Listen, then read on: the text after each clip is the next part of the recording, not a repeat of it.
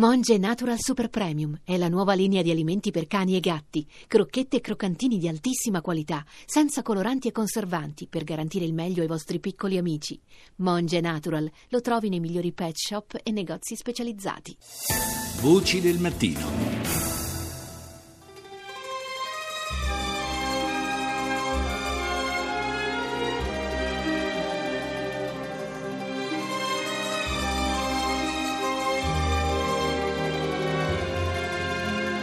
Senti, eh, te lo do il nominativo, come lo devi fare però? Sì, questo lo fa. Questo lo fa. Ah, è una ragazza. Oh, ma scusa, ma lo sai, lo sai la metafora? La mucca Eh. deve mangiare. No, oh, questa metafora io glielo dico sempre al mio amico, mi dice non mi rompe il c***o, perché se questa è la metafora lui già non si è fatto, quindi Ma mi ne, rompe- ne, ne, Ah, fai- fa- ah, fai l'elenco della mangiatoia di io. Servo, te voglio lasciarmi rompere il c***o, dice è possibile che il Salvatore te- a noi ci risponde? Sì, ma io, io investo su di te, lo sai che investo su Ah, di te. come no? Ti do il nome e il cognome, Dammi il cellulare. La metafora della mucca e della mangiatoia è uno degli elementi che ha colpito di più forse delle tante intercettazioni che sono state diffuse riguardo a questo eh, secondo capitolo dell'inchiesta su Mafia Capitale. Do il buongiorno all'inviato dell'Espresso e autore del libro I Re di Roma che si occupa proprio di questa vicenda, Lirio Abbate. Buongiorno. Buongiorno. Eh, fa sempre un certo effetto sentire eh, la disinvoltura con cui vengono trattati questi temi nelle intercettazioni, ce ne sono altre in cui si parla dei politici come eh, divisi in due categorie, quelli da cacciare o quelli da comprare, eh, con la preferenza per quelli da comprare naturalmente. Insomma, un quadro davvero poco edificante quello che sta venendo fuori. Ma per fortuna che esistono le intercettazioni con eh, le parole e frasi degli stessi protagonisti vengono fuori queste storie perché a raccontarle se non ci fossero queste registrazioni sarebbe soltanto una sceneggiatura di un film che, che al quale le persone non cioè, sarebbero, avrebbero difficoltà a riconoscersi o a dire sì è la realtà. Purtroppo la triste realtà di Roma è una triste realtà di, di una società che non ha una cultura legalitaria, anzi ha grande carenza di cultura e invece c'ha grande, grande elasticità nella corruzione, nell'arrivare presto e per le vie brevi a ottenere, a ottenere qualche cosa, gli appalti ed altro di che si rivolgono agli uomini purtroppo della criminalità organizzata, agli uomini del clan di Massimo Carminati e Salvatore Buddi che ascoltiamo con la sua mucca eh, è il socio occulto di, di Massimo Carminati, un ex fascista, un ex del nucleo armati rivoluzionari che si è messo in mano una parte di Roma ed è diventato uno dei re di Roma. E poi c'è questo elemento importante, certamente, della trasversalità di questi, di questi fenomeni corruttivi. Non, eh, non si può distinguere come qualcuno avrebbe voluto eh, tra buoni e cattivi a seconda del- della casacca politica.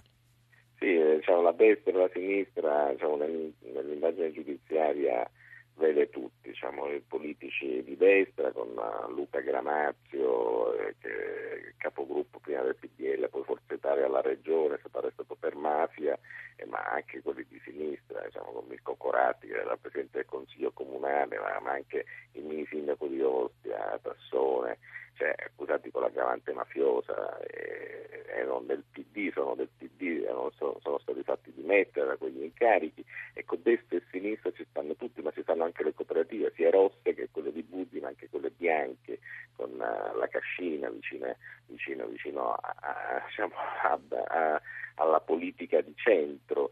Ecco, purtroppo, purtroppo in questa indagine giudiziaria c'è, c'è di tutto, eh, le cose che emergono sono veramente purtroppo al di là di ogni fantasia, di ogni sceneggiatura cinematografica, ma per fortuna che esistono le intercettazioni e su questo si basa tutta l'inchiesta. Noi nel libro come ho scritto con Marco Lillo, il re di Roma, eh, noi abbiamo raccontato tutta questa inchiesta, siamo andati anche al di là, abbiamo approfondito, abbiamo analizzato queste storie, abbiamo raccontato i nomi, il libro quando è uscito da, da, da, da febbraio eh, diciamo, ha cercato in qualche modo di illustrare non solo a Roma ma all'Italia il metodo mafioso Carminati, il metodo che si sta mettendo in atto, è un nuovo metodo che le mafie stanno utilizzando in silenzio ma con uh, la violenza psicologica perché sanno quanto è violento l'immagine di un uomo come Carminati che è uguale a quello di Topolino. La stessa cosa che Carminati sta facendo e ha fatto a Roma la sta facendo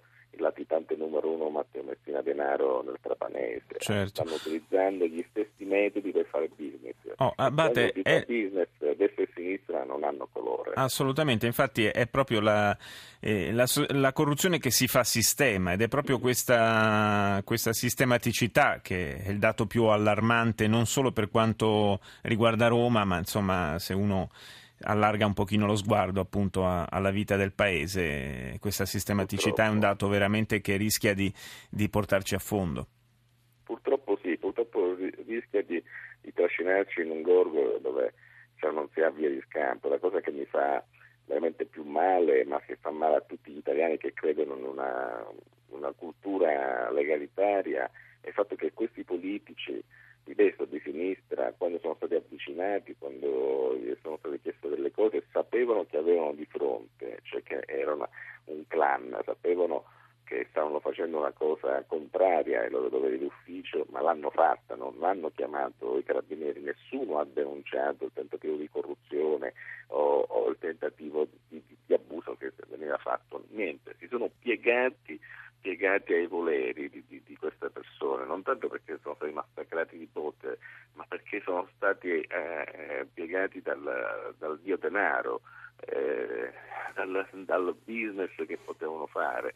E questa cosa in una città come Roma, che è la capitale, cioè uno non si aspetta. Invece purtroppo una reazione del genere iniziamo a vederla in Sicilia e in Calabria, dove lì la mafia, le mafie sono tradizionalmente forti eh, ma lì la reazione c'è. E allora a questo punto mi viene da dire che Roma, da questo punto di vista, dalla politica all'imprenditoria, sono indietro di 30 anni, di 40 anni a livello di, di, di, legalità, di cultura antimafiosa, forse perché non vogliono vedere la mafia, forse perché non vedono eh. Eh, la mafia e allora a quel punto invece i mafiosi ne approfittano e dilagano, inquinano l'economia legale, la democrazia eh, di, di, una capitale e mettono in atto quello che dicevo prima, un nuovo metodo eh, mafioso, perché di fatto il clan autoctono a Roma costituito da Carminati c'è e insieme a quello di Carminati ce ne sono altri tre che si sono spartiti Roma.